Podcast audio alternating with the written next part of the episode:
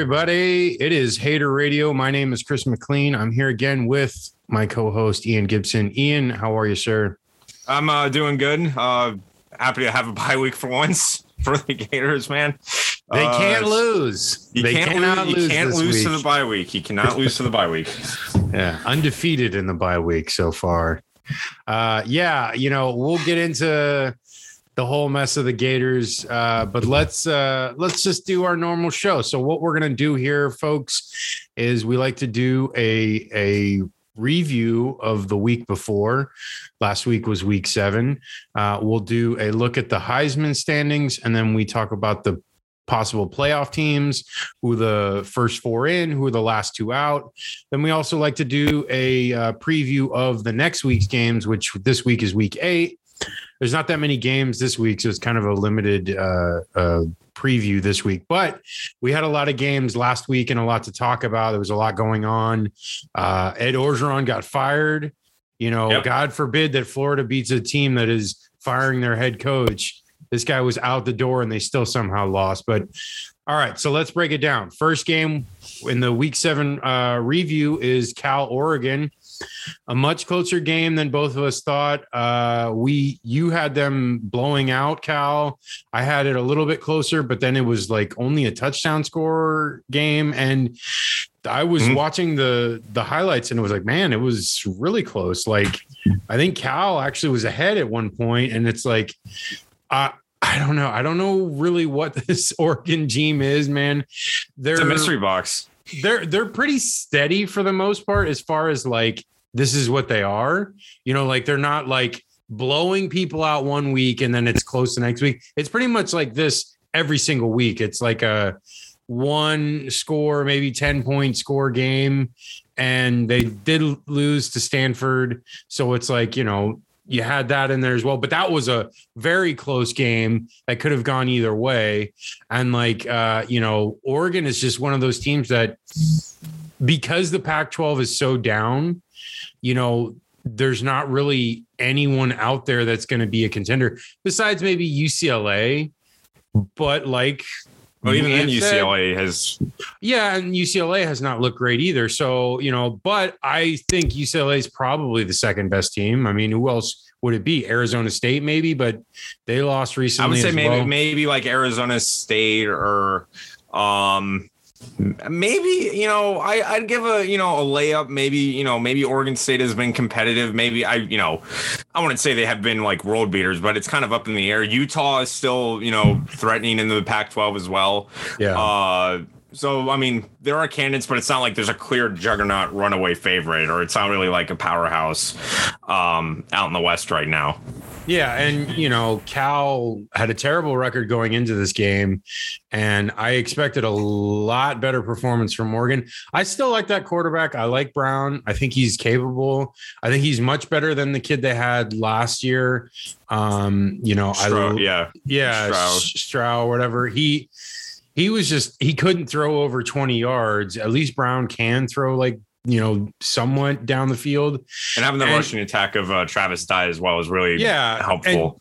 dude the- it, it's because brown is able to take control of that offense and be you know the like focal point whereas like stroud was like i don't know it was like okay he was able to move but it was- just wasn't like doing much and i know there was limited sample size because last year they only had like five or six games but um i like the way this team is going it's just they need to like I don't know. I think their coming game uh, this week, which we'll talk about in the the um, uh, the preview of next week, you know, it's a big one, and you know, I think.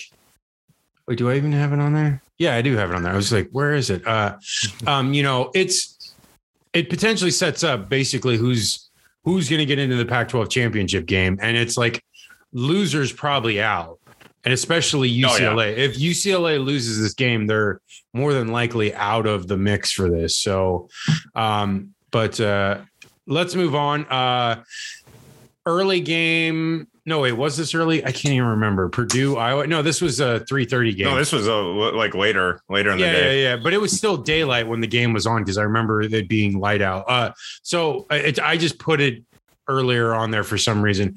Uh, Purdue beating Iowa 24 to 7. I didn't even do this one as a pick game No, none of us. I thought I don't think thought anybody I- did.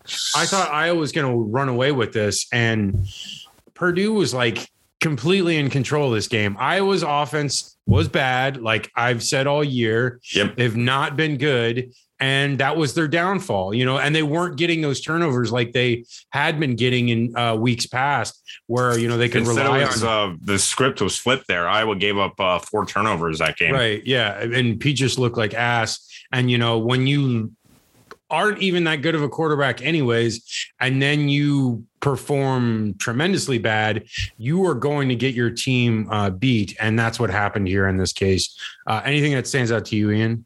My the thing that just stood out was I thought Iowa probably had like the second or third best defense in the country, and to a team like Purdue, which you know. I'm, I'm not saying Purdue is like an inherently like awful team, but it's a team that at least they have been playing a lot better defenses against uh teams that have you know they've handled and have like held in check. And they gave up, you know, it wasn't really the points, but they almost gave up 500 total yards of offense uh, that whole game. And, um, you know, that's one of those things where, like, if your defense is doing that, you're not going to win the game. And they're lucky it was actually only 24 points instead of, you know, like 31 or, you know, 45 because Purdue was in complete control that game. And I remember um, we had, you know, the uh, updates when I was watching the game. We had the updates on. I remember it was in, I think, the third quarter. I said if Purdue gets one more score, and this is in the third quarter, I said if Purdue gets one more score and makes it a two possession game, that's going to be it because the Iowa offense was just stuck in the mud all day. Um, so I said, like, if they're going to get two possession game, I don't think I don't see Iowa scoring on two possessions at least for two quarters because they haven't proven it to me that they can do it at all. Um, and that was it. They kicked a field goal, then they scored a touchdown in the fourth to really seal the deal. Um, the turnovers on offense really killed Iowa, and yeah, they, they're you know really killed them was the weakest link of the offense because it couldn't get anything moving and it couldn't bail out the defense. The defense was able to make some key stops. And honestly, like I said, the defense was lucky. It only gave up 24 points, but it was just an overall uh, very, very bad game uh, for Iowa. And yet another uh, top team uh, falls. It's 2007 part two all over again. Yeah, definitely. Uh, okay, moving on. Another uh, Big Ten game. Uh, Michigan State, Indiana. Did you pick Indiana to win this game? Oh, no, I picked uh, Michigan State in this okay, one. I, I just wrote this the score wrong. So you picked 30 to 3, right? I did. I thought Okay, Michigan yeah. State because I just didn't think Indiana had, um, you know, the wherewithal to hang with them. But you know, shows how much I know. yeah, I mean, it was uh it was a really close game, and you know, Michigan State pulls it out. They needed a pick six at pick six at one point to get like some uh you know mo- momentum going just to be able to like because they were you know indiana was moving the ball on them and then from that point on michigan state seemed to roll a little bit but i mean obviously a five point win is not a big cushion especially this year's indiana team which kind of has struggled um the Oh, yeah. first part of this season. Um you know either way they still got the victory and i still like this michigan state team. They still have as a whole like four uh defenses and offenses together on one team. They have like the best tandem like out of like all the schools in the country. So it's like you know like ranking wise i think Oh, i saw that somewhere i had seen that somewhere i think it was on twitter so like you know they're a competitive team they just are going to have to prove it coming up when they play michigan when they play ohio state when they play penn state so they literally get tested by all three of them this year. So, uh, which is every year because they're in the same division. Yeah. But you know, it's like it's it's still there. All of those schools, all four of those schools, have the potential of one of them standing out, and we know it's only going to be one. There's Yeah. like, and that's why I like, I, I you have to take this stuff with a grain of salt with the like Big Ten love right now that they're getting because it's like, oh, all these schools are so great. Yeah, but they have not played each other yet. And once they do, the you know the the the the wheat will rise from the cream or whatever it's I don't know whatever the analogy is but you know like you know you'll you'll figure out what actually happens with who is the best team of this and the, the other teams are going to have at least two or three losses coming out of it and that's just the truth of the matter and more than likely it's going to be Ohio State because I really like Ohio State's offense. CJ Stroud is really good. Uh, they've put up huge yardage. They've racked up huge yardage, put up a ton of points. Uh, besides that Oregon loss, they've done really well. Um, so we'll see. But let's move on. I have it on here and we got to talk about it. It's the biggest thing between me and you as far as being Gator fans. So we have to talk about it. Florida, LSU. Florida was Let's like a the band-aid off. yeah. Florida was like a 12 point favorite or something like that, 13 point favorite going into the game. And they lose 49 42. They allowed a uh, school record, not only for against Florida, but then a school record for LSU. LSU has had great running backs over the throughout the years. This kid, uh, I can't even remember his fucking name. Uh, Davis, right? Isn't David, David uh, it was. I'm trying. I'm trying to forget this game. It was Davis Price. Yeah, Davis Price. Davis Price, not David Price, like Devil The, Rays. yeah, the, race pitcher. No, Yeah. Davis Uh, Price. Davis Price just destroys Florida. Has like, I think he had like 13 explosive runs, something Yeah. like 10 plus yards or some shit. I think and, his like- average yard per carry was like eight yards or something. It was nuts. Yeah, it was insane. Like he, they ran the same fucking play over and over again. It was yes. the counter. They ran the counter, I think 14 total times. And Florida could not block or couldn't get off their blocks and couldn't make the tackle. Um, you know, if they probably could have put an extra D lineman or moved the safety down into the box, maybe they would have started making a difference there, but they weren't for whatever reason. LSU only passed it twice in their last two touchdown drives. Twice. Out of If it 23 broke, don't plays. fix it. They, I know, and I didn't totally need get it. Need to force the pass. But then not only not only was it twice, but then it was like the one time that you would expect them to, to pass the ball on fourth and goal, they did pass it, and Florida still couldn't stop. Yeah. it. and it just. But caveat to all this, yes. Todd Grantham is on the hot seat. Everyone's wanting him fired. he's not on the hot seat. He's on fire right now. Oh yeah, he's literally on fire. And Dan Mullen is getting his hot seat is getting a lot hotter. But the caveat, and we've talked about this all year. I even, you know, in the video, uh, shout out to the video I just produced uh, that we put out. Um, if you find it on our website, haterradio.com. Oh, I forgot to do these socials real quick. Haterradio.com, uh, at hater underscore radio for Twitter and Insta. And uh, but if if you see the video, it's on haterradio.com or our um our YouTube channel, which I can't even I think it's just hater radio and you can find it that way. But regardless, we show the USF Florida thing, and I was looking at it and it was like we were talking about Anthony Richardson as well. And it was like I was even saying it then. I'm just like, I just want him to play quarterback. Like Yeah. I, like you know, and he again was in on the hail mary at the end of the fucking half, which is like, why are we doing this? And But it's it like, worked. that- I mean, we got the touchdown at the yes, end of the it did work, but it wasn't like it, it wasn't like he was a part of it. He was just kind of there. But no, but he got to play and he resulted, he got uh great results. It was four touchdowns in four straight drives, and um, you know, was looking very good. Command of the offense, uh, you know, going through his progressions, doing what was needed. Um, you know, Emory Jones was looking terrible the whole game. You know, they, you know, besides, you know, that w- first drive and then, you know, kind of that little drive that was the end of the half drive. And then, you know, the one play with that third down where he completed the, uh, he converted when Anthony Richardson was hurt. But besides that, Anthony Richardson took over and it looked great. The offense looks, you know what it looks? It looks exciting. It has high potential with him. And that's the Mhm. difference with Emory. It's like there is like little like mediocre potential with him. And so there's like It's a a lot ceiling. of Yeah, and he has a very low ceiling while Anthony Richardson has a very high ceiling, and that's the difference. And and that is why I'm saying that's the caveat. We should be excited as Gator fans.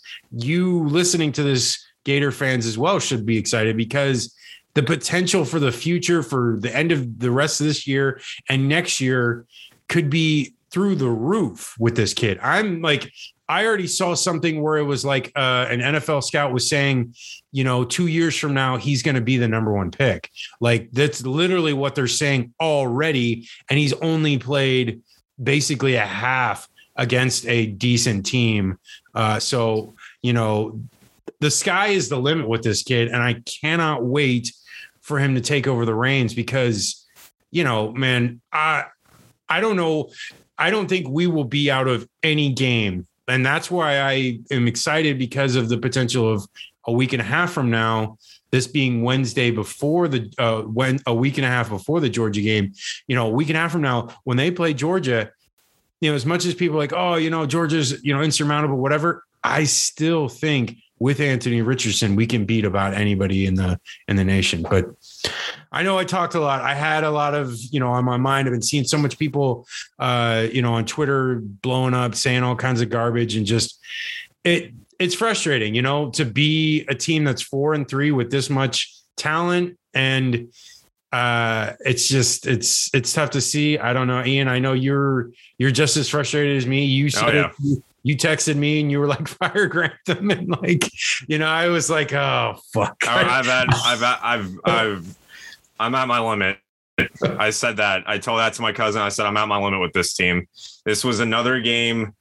It, I'm I'm more upset at the fact that you know it's you know it's the same thing over again and that's what you know disappointed me is that this i felt like you know, this was like, you know, the Kentucky game this year, or, you know, this was like the LSU game last year.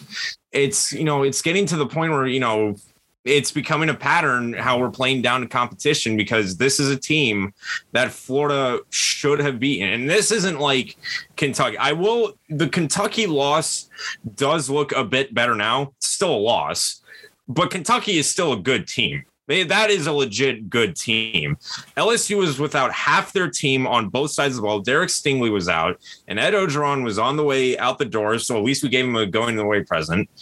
Um, and they just completely, you know, played down, kept LSU in the game. And when you do that, you're going to pay the price for it. Uh, this was yikes. Uh, this was probably the worst defensive performance I've seen in a long time from the Gators because that was the most fear, I actually like I'm no joke. So for context, um, I was working um, and we had a TV on um, at our store.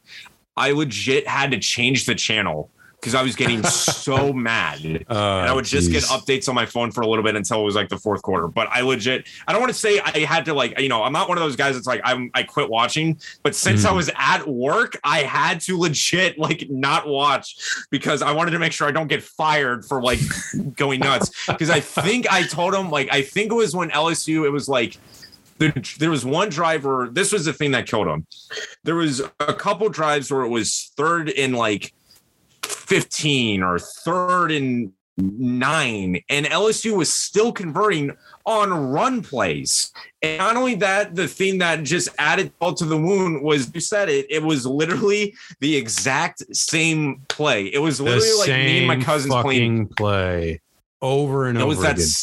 It was that same counterplay. It was literally like me and my cousins running four verticals in NCAA football because there was exactly. like nothing you could beat it. I run, was like, run four verts run four verts and then have a fast quarterback and then just run out yes, the backfield. that's that's what I and I was like I I was remember like this is it looks like this is like an unbeatable play, but it's a totally beatable way to contain it. I this was and I said this to my you know everybody too that I talked to. I said this game was the um obituary for Todd Grantham's time at Florida. I if Dan Mullen and he's on you know after this game, he's probably on the hot seat, and rightfully so. If he wants to, you know, cool it off a bit, he'll make sure this is the last season for Grantham because the defense has regressed um, every year to this point, and this game was just absolutely unacceptable. Because again, same play over and over, an offense that is battered and beaten, and you give up the most rushing yards uh, that the school has ever had, and you completely. And that was the other thing. Look, when you score 42 points in a game, that should be enough you would think that's oh, yeah. enough because, as I mean, you know, unless it's the Big 12, that should be enough to win the game. And especially with, you know, teams in the SEC, that that should be, you know, 42 points should be plenty. Um, but it wasn't. The defense let us down, and the offense isn't off the hook in this. Uh, you know, what was it? Four turnovers, a couple interceptions, and a fumble.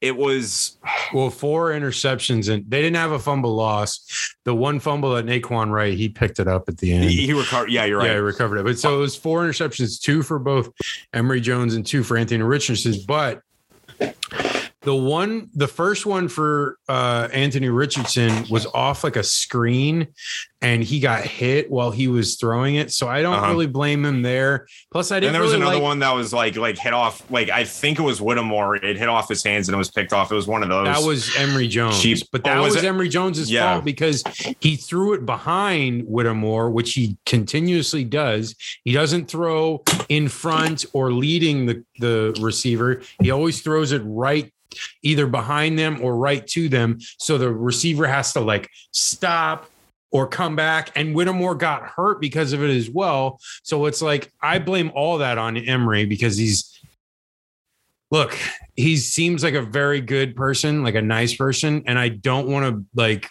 downplay a 21 year old. I really don't because he's just a kid but I'm being a realist as far as his ability to be a quarterback.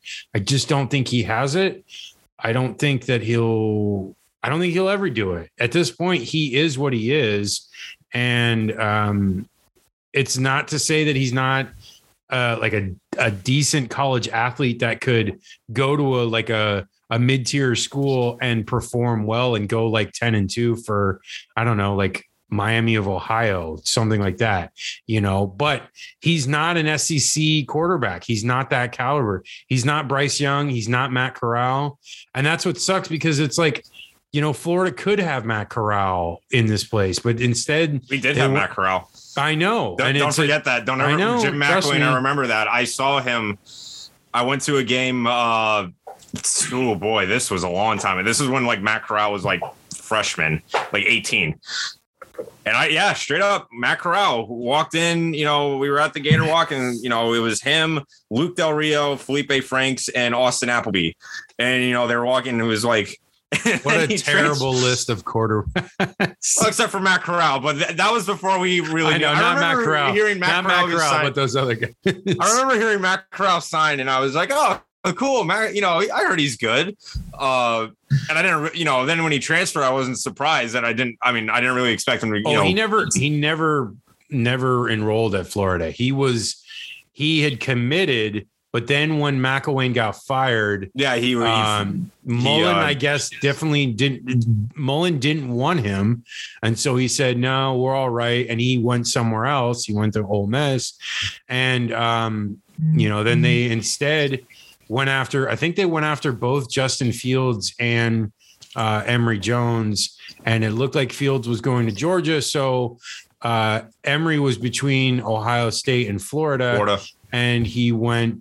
Um, Dan Mullen went after Emory Jones and got him, which at the time was a big pull because you know th- he needed someone, someone to like excite the the fan base about, and people were excited. I mean, I the, the last couple of years there have been so many like one of them like my uh, cousin's son he was huge on uh, emory jones's uh, bandwagon. And like so many people were behind this kid and wanted to see him succeed.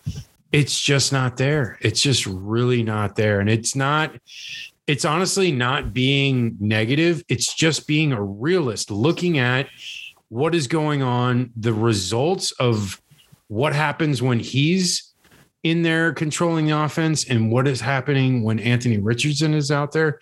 Anthony Richardson has amazing control of this offense. You know, he goes through so many of his reads. He's not just one read and that's it. And that's all Emory really is. He locks onto that one guy and he stays with him. And it's really like it. It's like one read. And if it's not there, he tucks it and run. Or like I know he's been trying to like stay in the pocket more, but it's just I don't know. It just seems like he um he thinks too much about the game when he's out there when like Anthony Richards almost has like a great feel for the game and that's another difference as well because it's like you know being able to feel how the game is going and like you know instead of overthinking things he just goes boom not there not there not there boom throw you know like that type of thing. And it's just it's it's just a quick mental clock and you if you don't have it you're not never to have it. But do you have anything else to say? Cuz I'm I got I'm to move on but um yeah, I mean, I you know, I let it out, so well, Gotta move on. An- another loss. We'll we'll talk about more next week, but this is you know this is their bye week, so hopefully they get some shit together. But okay, Texas A&M, Missouri. Uh, Texas A&M stomps them. It wasn't even close. 35-14. Missouri just like fucking diving into the abyss right now. yeah. Kind of just terrible. But what? Anything from here that stands out to you?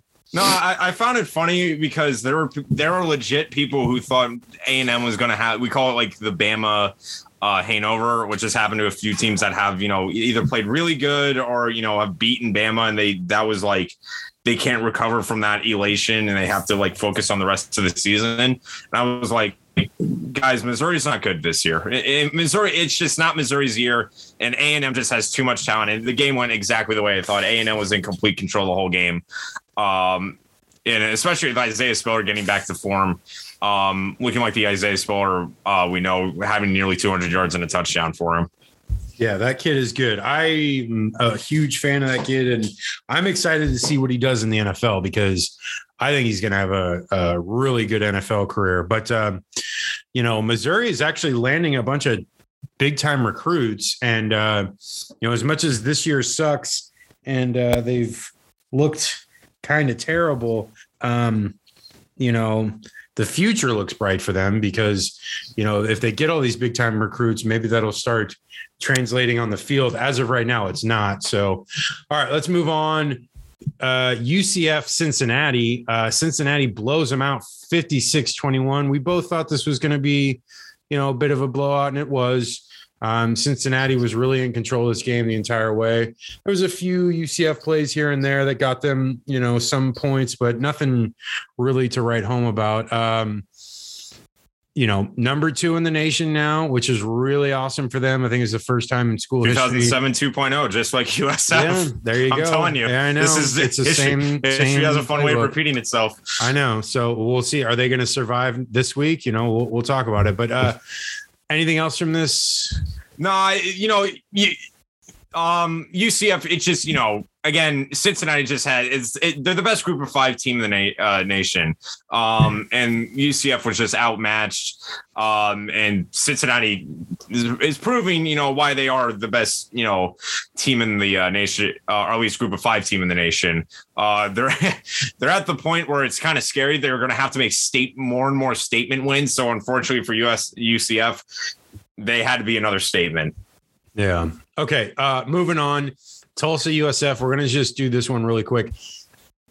Really tough way to lose. They lost 32 31. You know, they had them, even though they're Tulsa like outgained them in like almost all categories. USF just like played some kind of fluky game where they were still ahead and then just couldn't hold on. And it's a shame they didn't get this win, but I think there's progress being made. So we'll. I'm still saying the jury's out on Scott. They need to. They need to get at least two wins here by the end of the year. If they get three wins for the year, I'll be happy. But right now, it's it's it's really tough for them. Okay, moving on. Oklahoma State, Texas.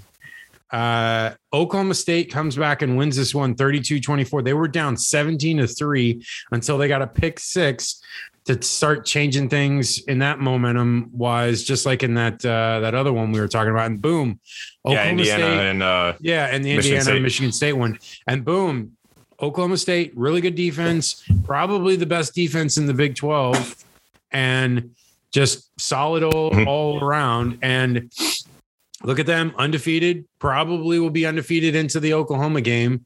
I mean, imagine that game. Freaking two undefeated Oklahoma, Oklahoma State. I would, I mean, they'd still have to play each other in the Big 12 championship, regardless of who wins that one. But still, Yeah.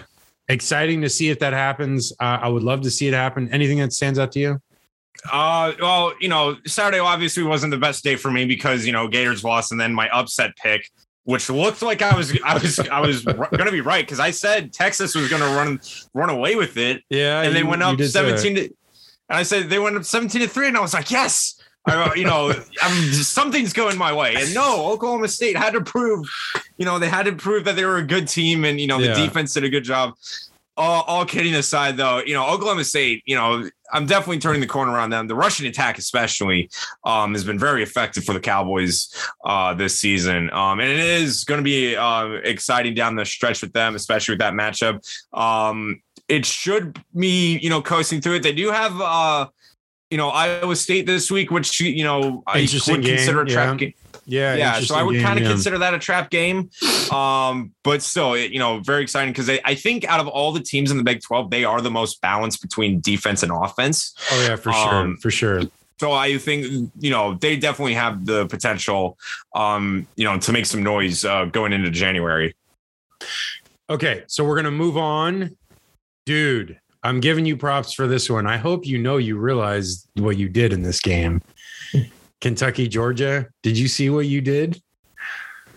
Uh, what that Georgia would? Uh, You you nailed it completely. did I get? Did I get the you score got the right? exact score? No way! Yeah. Why did it have to be 13. Georgia? yeah. Why, God? Why? I mean, oh my god! It's like the one good thing that happened to me that day, and it had to be to the Georgia. I could, I didn't even know I, I nailed the score. I Dude, you just saw it, I was like, ah, completely, crap! Georgia won. yeah. It would be. to It, would- it would be. It would be Georgia. The one score I 13 get was on the dot. score. I- I was close, not really. Uh, 21 to 17, but dude, you nailed it completely. I it's it's very, you know, obviously it's it it's uh you know, hit or miss with these things. You're never gonna like be able to like nail down what exactly the scores are. Even, you know, uh Vegas is a hard time getting these money lines correct. Yeah. So it's like you don't really know. Like we do our best with what is going on, but there are sometimes outside factors that we have no idea about that completely can change a game and like what happens. Uh, but yeah, Georgia runs away with this one. Just a dominant performance. Um, Kentucky at one point made it to 14 to 7 and I was like okay and I was watching at that point and then I like kept track as I was like going on with my day and then I saw it was just like Kentucky couldn't do anything like couldn't move the ball I think like Yep. their running backs were like held to their defense, no. yeah lowest performance of the year Will Levis didn't really have a really good game I I'm not the biggest fan of Kentucky's offense. And I know you do like Kentucky as a team. And I think they're good as far as their defense, but I'm not the biggest fan of their offense. Like Florida, like basically, you know, held them in check in that game, except for like that uh special teams uh Yeah. touchdown. So it's like, really, I don't expect much out of this offense. Again, when Georgia plays a team like Florida, when they play a team like Tennessee, those are the offenses in the SEC that they play this year that actually can put points on the board. And as of right now, a lot of these teams, you know, and I, I will say, I'm not saying that Georgia's defense is not good. I'm just saying when they when they hold uh, Tennessee to 10 points, I will say they're a, a good uh, good defense because I think that Tennessee can score at least 20 points on them. And, you know, I don't think they're going to win, but I think they can score 20 points on them. And I don't know. I just, because I am also of the mindset that, okay, they've had a relatively easy schedule this year. Just wait until they play one Alabama, two uh, another playoff team. That's two teams playoff worthy that they're going to have to play at the end of the season. Ian, right now, do you think this team, Georgia, can beat either like any of those teams, like an Ohio State and Oklahoma? Do you think they're capable of considering how offensively uh, proficient those teams are? Honestly, against Ohio State, yeah. I think they can beat could Ohio State? I think they could beat Ohio State. I, get Ohio State is high powered, but I I'm not wavering from the fact that I think this is the best defense in the country, and they're showing it week after week after week. Um, I'm you know as as much as I don't like the team, I am willing to give props when I see it. No, I know. Georgia has the best defense in the country, and it's it, it's clear as day to me, and that is what you know is winning them these games. Because, like I said, the offense for Georgia is not flashy. It's not special, it, and it never has been and never will be. Georgia wasn't built on big time, you know, running. At least our big time offense, not since like Herschel Walker. I'm not kidding when I say that. yeah. It hasn't been an offensively, you know, juggernaut school. It, it's just not who they are. What they are is a, you know, smash mouth, you know, chokehold type of a defense. That what is what wins them games because the offense.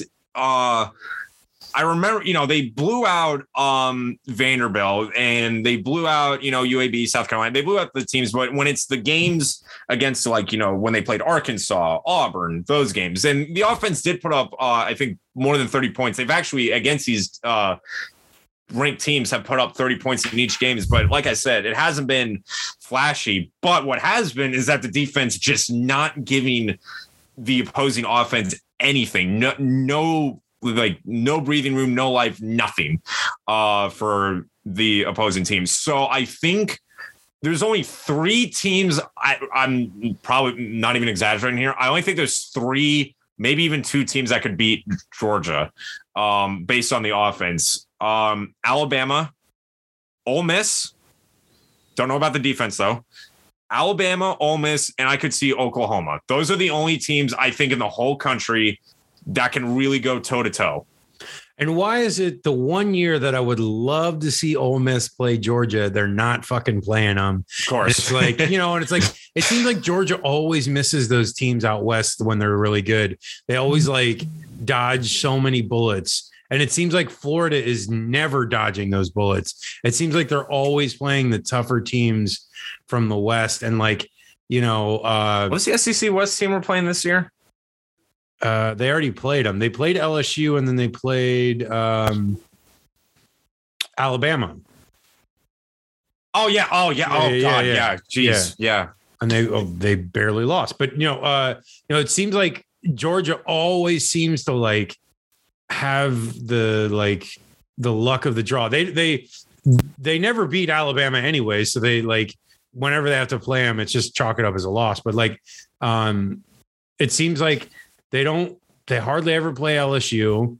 Um, they like you know what is it? Last two years they got arkansas which arkansas is better this year but like okay you know you know did they play texas a&m last year? No. Did they play texas a&m this year? No.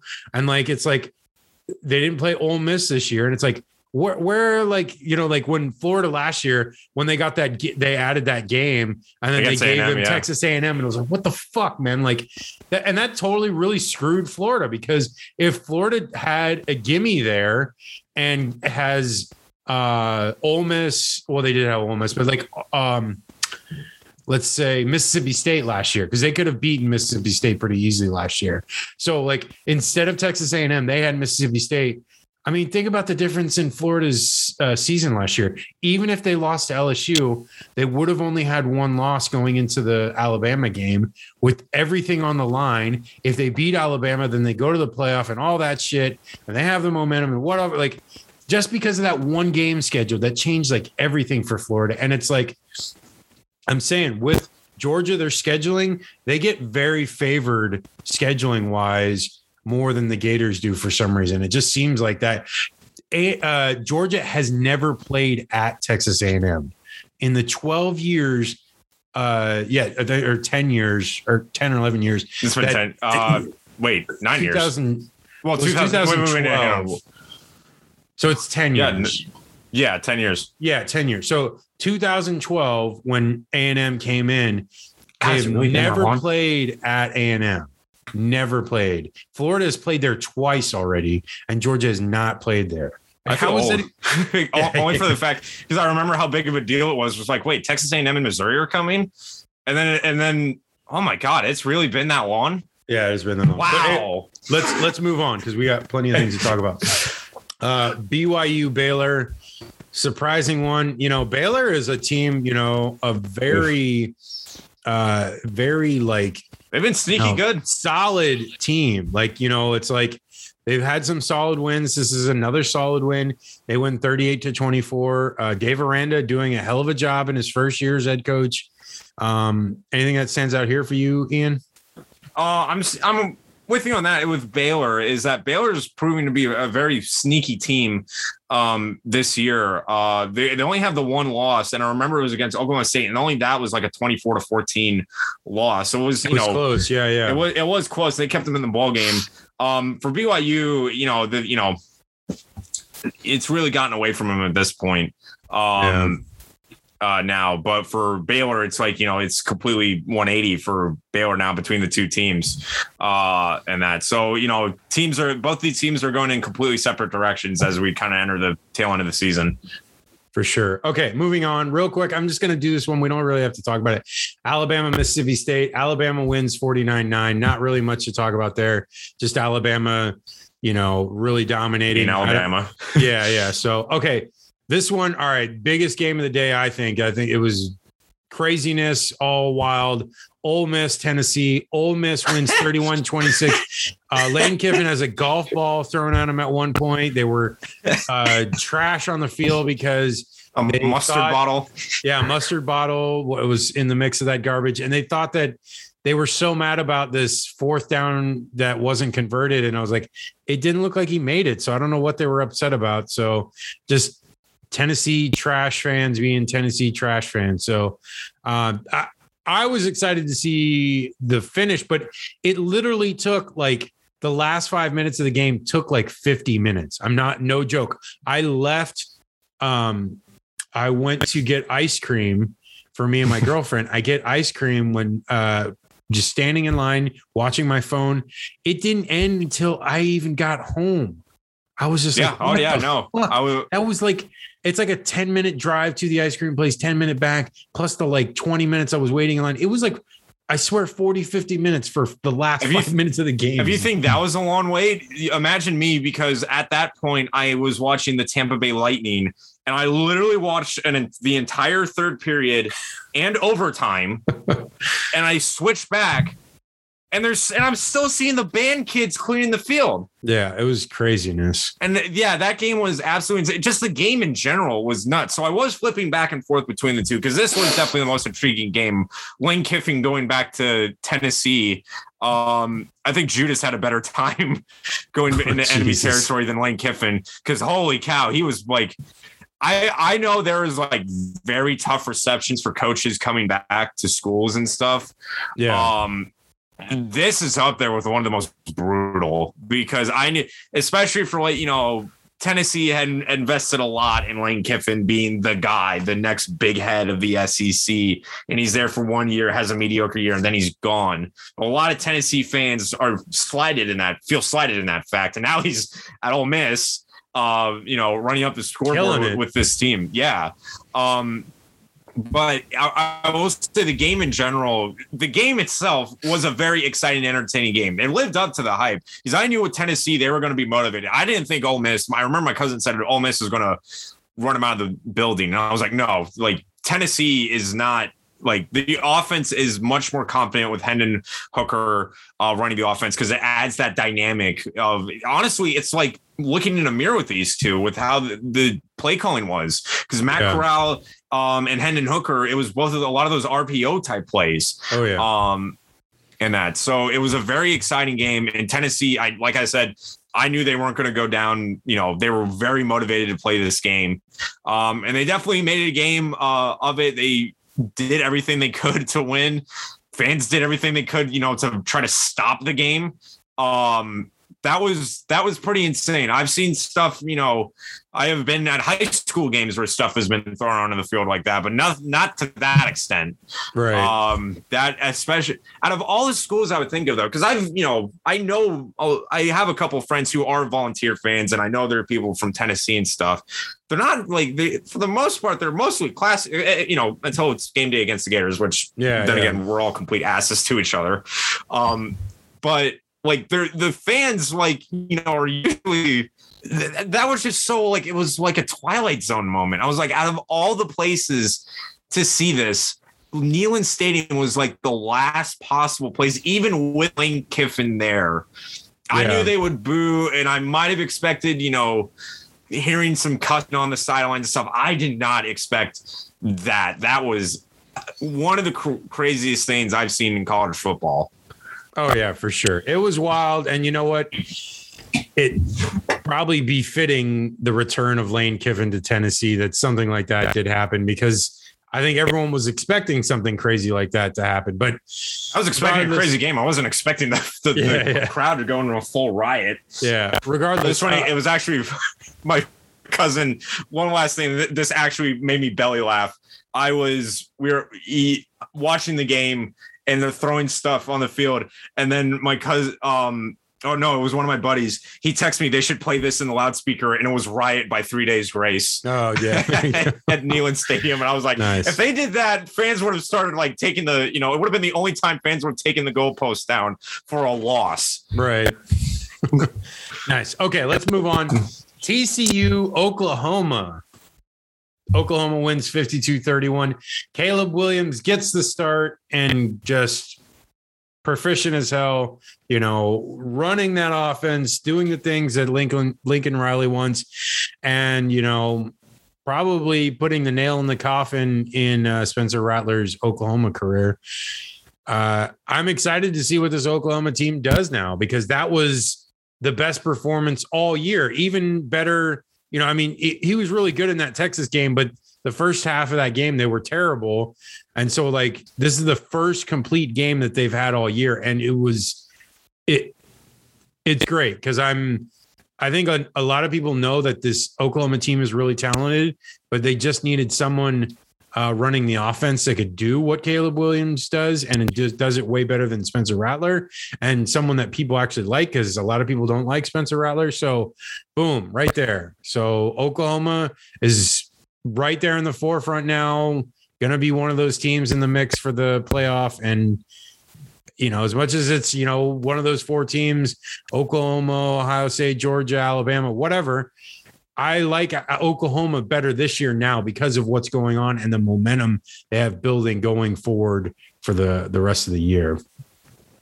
Uh, I I would concur only to the extent if the defense of Oklahoma did not have a typical Big 12 game because they did give up over five. Actually, I think TCU had more yards than Oklahoma, uh, not by a lot, but they gave up over 500 yards. And I'm thinking about that with TCU. I'm, you know, I was thinking that the whole game. It's like we know Oklahoma's offense is going to light up the scoreboard. That's what they do. But you know, I was thinking, and whenever I see games like this with Oklahoma, I'm always thinking in the back of my head, like, okay, what about when they play, you know, an SEC team? What if they, you know, what happens when they play a tough defensive, you know, team that is willing to slow down the offense? Uh, and the defense, I mean, if they can't stop a team in the Big 12, what makes you think they could stop a team in the SEC or, you know, these other conferences? So there was definitely a good win. Best offensive performance, I think, of the year. It, you're right. There is a lot of more cohesion um, when uh, Williams is under center, um, and especially with the passing attack um, as well. Uh, but good win for Oklahoma. Just got to shore up the defense. Uh, just real quick, are you paying attention to this Coastal Carolina App State game? Yes, Uh, I am. Of course, I am. It's it's the Chanticleers. Yeah, just just of note to all of you that this is being recorded on Wednesday night, so we're watching the game live as we're recording. So it is 149 left in the game. It's tied, and App State's got the ball and they're driving and they're like on the like the 20, I think, or like the 15, something like that. So we'll keep you up to date. But I mean, I, I know you all probably know the score by the time this is actually put out there. So let's move on. Arizona State, Utah. We were talking about these two earlier. Uh, Utah wins 35 21. Um, surprising. I- I would have thought Arizona State would have been able to win this one, but uh, Utah pulls it off and, you know, pretty solid fashion. The offense, you know, they can move the ball. And uh, I don't really know the quarterback for Utah, but he actually had a decent game. And Rising. what is his name? Uh, rising. Yeah. And dude, he, I, I'm pretty sure good. that's how you pronounce it. That's I how think you it's spell it. rising. Yeah, I think it is. Yeah. Uh, no, he's he's solid, and you know, I, I just think Utah has too many losses to really like contend for anything this year, even Pac 12 wise. So, but you know, it's good to get an upset like this, especially against a good team against Arizona State. Yeah, ever since Utah made the change, they had um, Brewer, the former uh, quarterback from uh, Baylor. Baylor. Ever since they Yeah. made made that change, um, Rising has kind of you know settled the offense down a bit more for Utah, and they have looked as a much more consistent team. They are still undefeated in conference play, and I believe they are still leading in the in their division for the Pac-12. Oh, well, Um, then I I'm w- totally wrong. I didn't realize that. I thought they had like multiple losses. Well, they're I know that they- they're four and two, um, but I know they're undefeated in um, uh, conference play because I think they lost to um, BYU, which is an independent, Yeah. and I think it was San Diego State got the upset on them. Yeah, you're right. They are undefeated in conference play, and they still have, um, they still have a lot of games to go. Though they have to play Oregon, they have to play Stanford, they have to play UCLA. So there's still, you know, a lot out there. Uh, you know, with a loss to BYU, that's a rivalry game, so whatever. But they did lose to San Diego State. I mean, San Diego State is obviously a good power uh, group of five teams. So, because they're you know they've been ranked last couple weeks, but I don't know. I'm Yeah, San Diego State's undefeated, and they're um, I I probably wouldn't have a problem considering them the best team in the Mountain West right now. yeah, and, and okay, so that's fair, but I'm still when Utah plays UCLA, we'll see, and then you know it's um I don't think. Let me see. I don't think UCLA.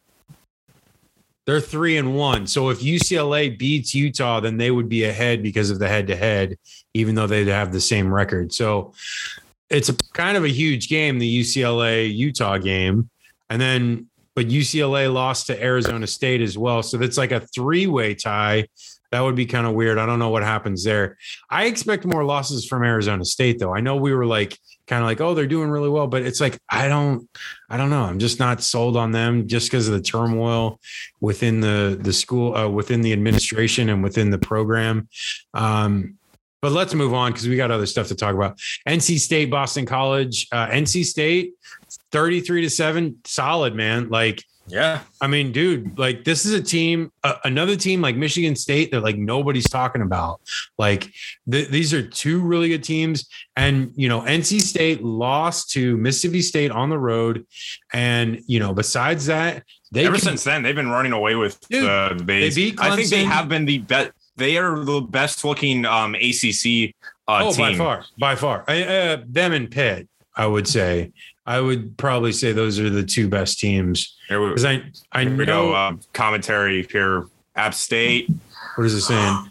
Oh, App State has just beaten the Chanticleers. Damn, you you saw it before me, you bastard. Oh, sorry. I, I, I knew we didn't make a pick for it last week, uh, or we couldn't make one this week. But I was gonna pick App State. I was gonna were? even. damn. I I, I was gonna pick I have it on my list this week, but we just we couldn't get to it in time. Yeah, even as much as I like the Chanticleers, App State is you know one of the best Solid teams. team. Wow, they're rushing the field. All right, wow. First win versus a ranked opponent. Wow, th- this is the first time they've beat a ranked team since they beat Michigan.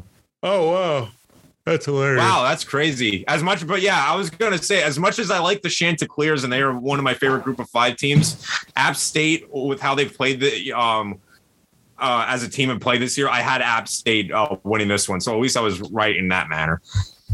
Um, Pitt is five and one and two and zero in the conference. So those two teams and Wake Forest is undefeated, but Wake Forest is like kind of like a mirage because they're barely. I beating- agree. I wait for. I'm not completely sold on yet. yeah, Uh, I want to see, especially I know that's weeks away, but I definitely want to see when Wake Forest plays a team like NC State, um, and like Yeah. that, um, how they For do because sure. they definitely have an easy, easier schedule. I know they play uh, North Carolina coming up.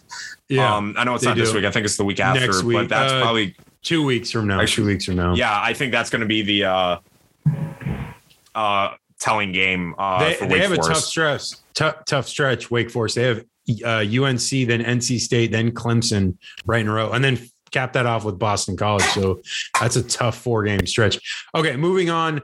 Auburn, Arkansas. I mean, I didn't even have this in our picks. I don't know why I didn't have this one, but uh, Auburn wins 38 23. You know, Bo Nix looked really com- uh, competent in this game, you know, did the things needed to win. And Arkansas really losing some luster. That's three losses in a row. I feel bad for them that they have such a tough schedule right in a row because they're not getting like a Mississippi State or like a LSU here and there to like get some wins, but they'll still probably go like eight and four this year, which is still going to be good. But it's just they have tough, tough middle schedule there. You know, Georgia. Yeah, just off to the hot start. They just couldn't, you know, sustain Yeah. it. Yeah. So, all right, moving on. UCLA, Washington, UCLA barely wins this one 24 17. It was very close, even to the end. So, UCLA wins, continues their uh, wonderful season of five and two, because that's already eclipsing their win total for the last like four years. So, they're already doing that midway through the season. So, they could end up with like nine wins, probably. I have them at 10, but more than likely because they have a, a really tough schedule coming through. But okay, moving on. Heisman.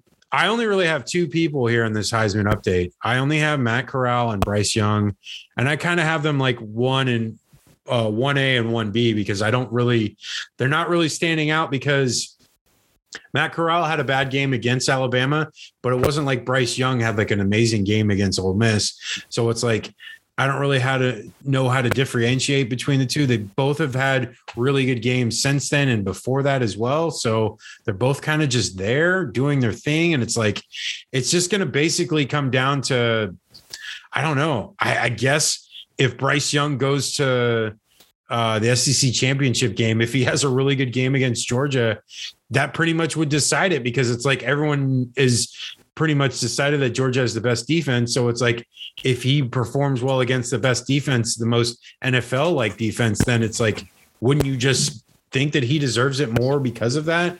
That's probably the only thing that's going to decide it here because they're both going to play well. They both are better. Both teams are better than other teams that they're playing the rest of the year.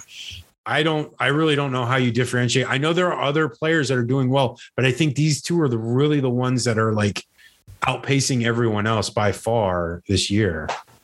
Uh, I agree with you.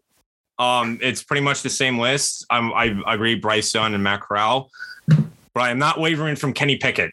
Kenny Pickett is still. I'm not. He. I. I can't. He's has. Last time I checked the stats, he had over 20 touchdowns, one pick, and he's almost at 2,000 yards already.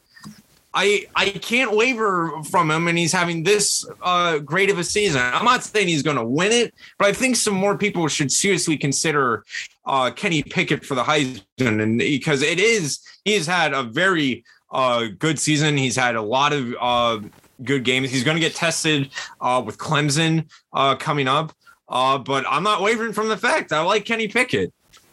Yeah, we have that one. We have that one in our look ahead. So let's uh let's move on. CFP. We've got the playoff. We've got four teams in. Ian, who are your four teams in?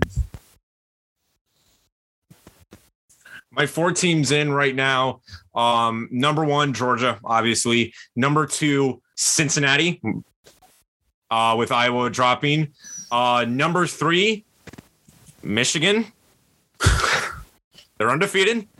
Number four, Bama. Number five, Ohio State. And number six, Michigan State. Okay, I have Georgia number one, obviously. Oklahoma number two. I really think Oklahoma is the second best team. Number three best team, I have Alabama.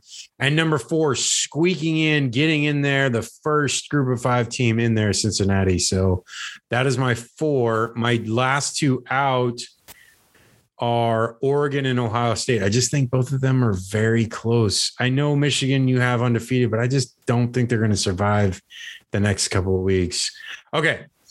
Week eight preview. We're going to look at these big matchups for the games. We're going to cancel the first one because Coastal Carolina just lost to App State. So we don't need to talk about that one.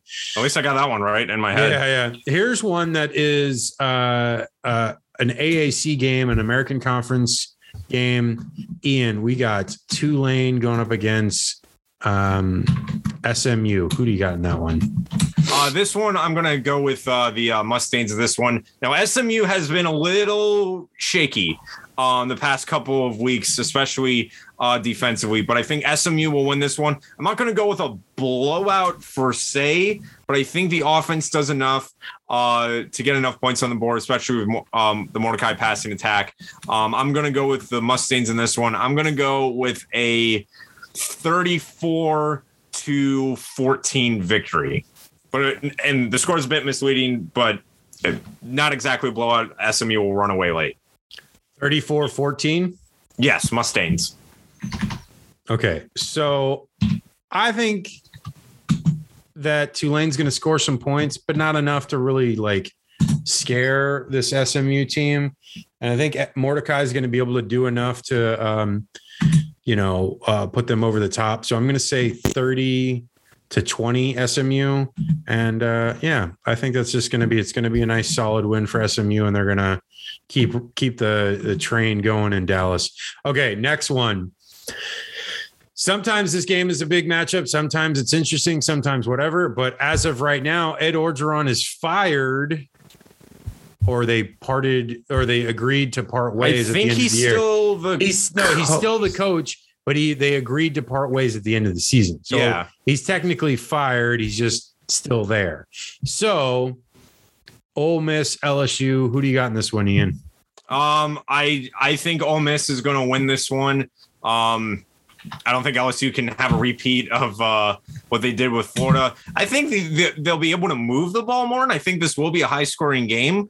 Uh, but I have Ole Miss winning this one in a shootout. I'm going to go with a 45 to 21 victory for the Rebels. Dude, I literally typed it as you were saying it.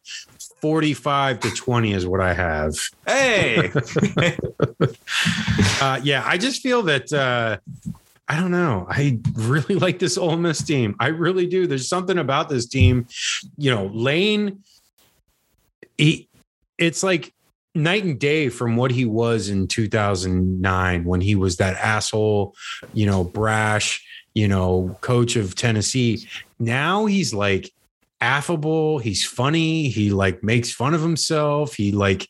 No, he does oh, like he will poke. You know, he get cocky, but it's Twitter. not like. To- he posts stuff on Twitter. He's like funny there. He's like he's you know enjoying himself where it like seemed like mm-hmm. before he really wasn't enjoying himself he was just kind of like being a dickhead to people and like you know he had such a hard time at usc and i really feel yeah. for him there because it's like he took over in such a bad situation with all those uh, scholarship uh, being taken, so many scholarships being taken away, and it was like he had such an uphill battle to try to make USC work. And I feel bad for him because that's where he wanted to coach. That was the one school that he wanted more than anything was to be the head coach at USC, and he couldn't make it work. And I feel bad for him because honestly, now if you think about it, wouldn't it be like the perfect time to hire him back? Oh yeah, like, yeah. Considering like shit, I think it'll happen, but I mean, yeah, I don't think it will. But I mean, like, wouldn't it be the perfect hire for them? They're looking for someone with offense, someone that can, uh, you know, like take over the reins. He's been there before. I don't know. That would be a that would be the one move that I think he would do if he was going to leave Ole Miss. I don't think he should leave Ole Miss. I think he should stay because it's like the perfect situation. They love him and they love what's going on there. And like, I love it too. I think it's interesting. It's it's great that there's a team like Ole Miss that can battle Alabama. I know they didn't really come close this year, but they came close last year, and I think they'll probably in the next couple of years get closer and closer. So uh, moving on. Speaking of that Pitt team and Kenny Pickett, Clemson going up against Pitt. Ian, who you have in this one? Um, I'm gonna have uh Pitt winning this one in a very, very close game. I think Clemson Clemson's offense has just been stuck in the mud since day one.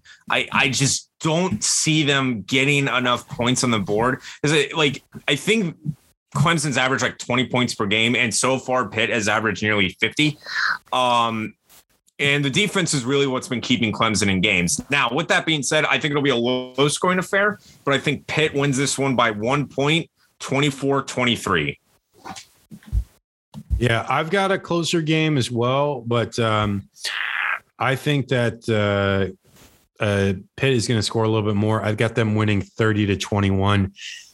Like you said, Kenny Pickett is having a great year and that nobody's talking about it. And it's a shame because like teams like Pitt and uh, Michigan State and um, NC State are these really good teams that, you know, they don't get as much pub because they're not the blue bloods. They're not Alabama. They're not Ohio State. They're not Clemson. They're not Georgia. So they don't get as much pub, but we'll see. You know, this is a big game for Pitt. If they do well in this game, that could change the narrative for the rest of the year.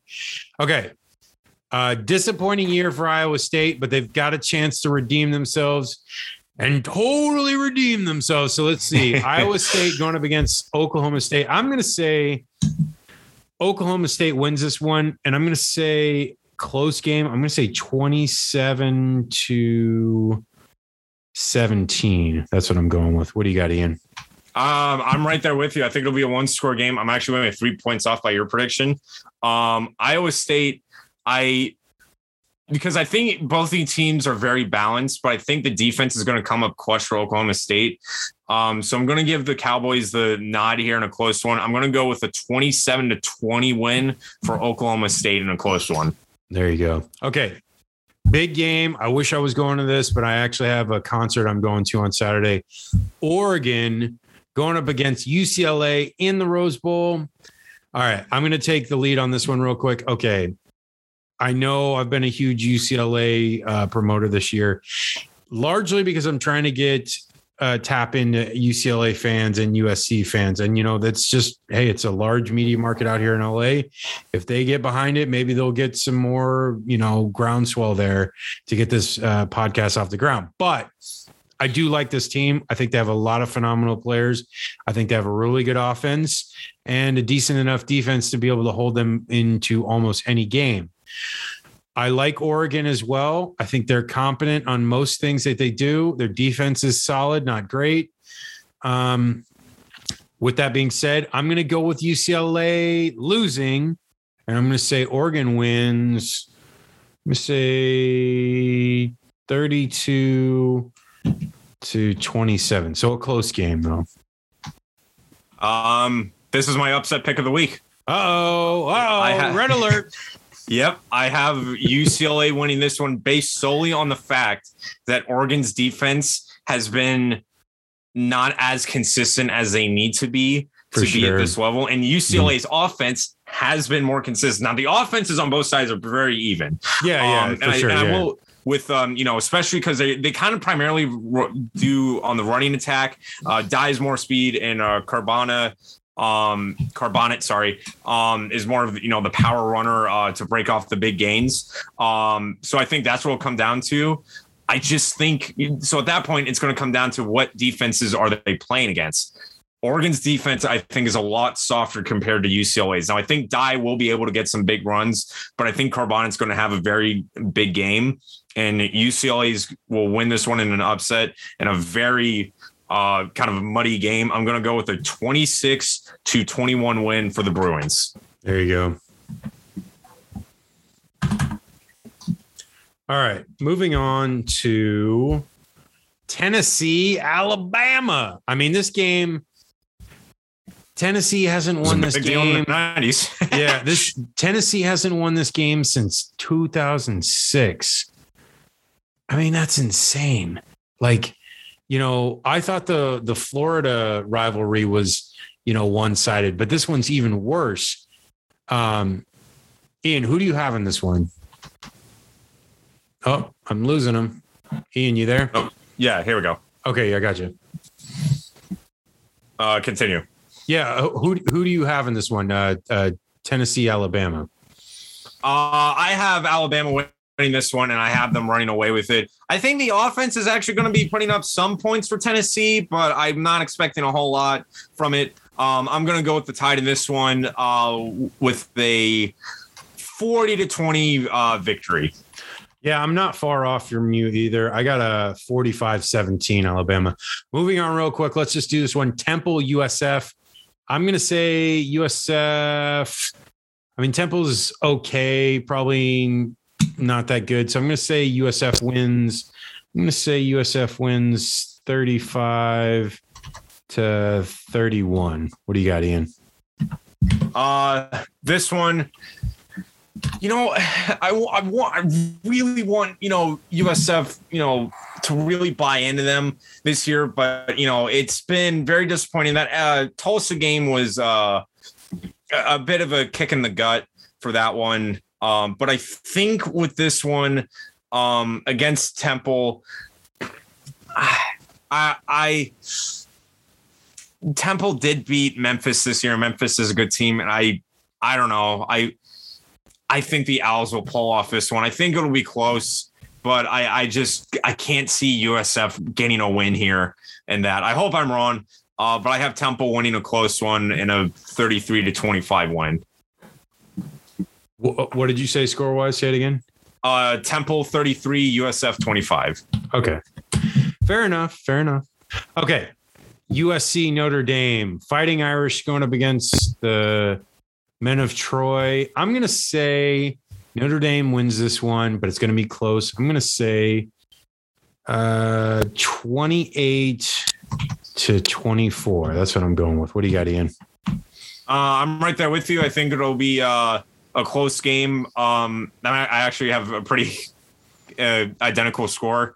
Um, USC, I just think there's too much going on right now, um, and it's not really uh, gelling together. And Notre Dame is definitely not looking too good this season, but I have the Irish winning this one 28 21. 28 21. There you go. Okay. Um, last three we'll do really quick. So let's see. We got South Carolina, Texas A&M. I'm going to say Texas A&M wins this one and I'll say they'll probably win like 35 to I say 35 21. I think South Carolina will get a couple on the board, but nothing too crazy. What do you got, Ian? Uh, I'm I think A&M is going to run away with this one. I I just think South Carolina is kind of outmatched. Um, I'm going to go with A&M and a big win, 38 to nine. Whoa, damn, smoke them. Yeah. Okay. Uh, this one is an interesting one because if NC State can smoke this team, it puts a lot of like hype towards NC State. NC State going up against Miami. Who do you got in this one, Ian? Uh, this one, um, I think I, am going to go with NC State in this one because the defense is definitely tough enough to halt uh, my Miami's um, you know kind of outside attack, which is kind of what they're based on. I see them you know playing it, you know keeping them contained um, and preventing the big play. So I'm going to have NC State winning this one. Um, maybe not nothing too crazy, but I'll go with a 30 to 17 win for the Wolfpack. I'm going with a blowout, and I'm saying 42 to 10 NC State. I just don't see Miami doing much against this NC State defense. The that if I will say anything about NC State, they have a really good defense, and uh, their offense is competent. I like their quarterback.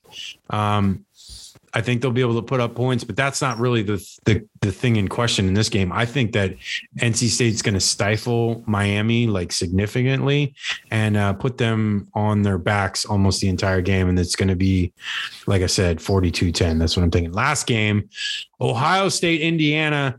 I'm going to go with not too big of a blowout, but I'm going to say 38 to 17. What do you got, Ian? Um, I'm going to go with a blowout. I, I, you know, Indi- like I said, Indiana, they had a very good game against Michigan State, but the Ohio State, I think, it has the best offense in the Big Ten. Um, so I have the Buckeyes winning this one and kind of running away with it.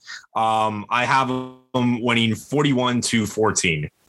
41 to 14 and I'm just double six ch- national championship. There you go.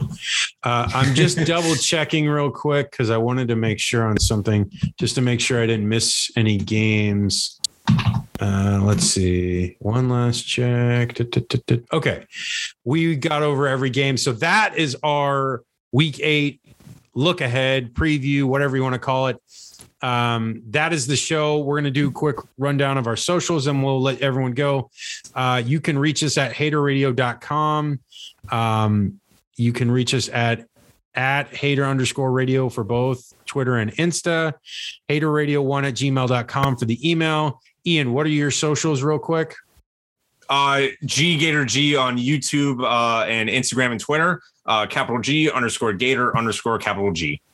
Awesome. So yeah, you can check out that uh, video of uh, the live broadcast that we did uh, from the USF uh, Florida game that was in September. Um, check it out; it's pretty cool. I thought you know I was able to get some good transitions there, so it looked really cool. And uh, um, you know, uh, shout out to our DP Skyler who did an amazing job with the footage, and you know, it made it much easier on my part to be able to edit that together.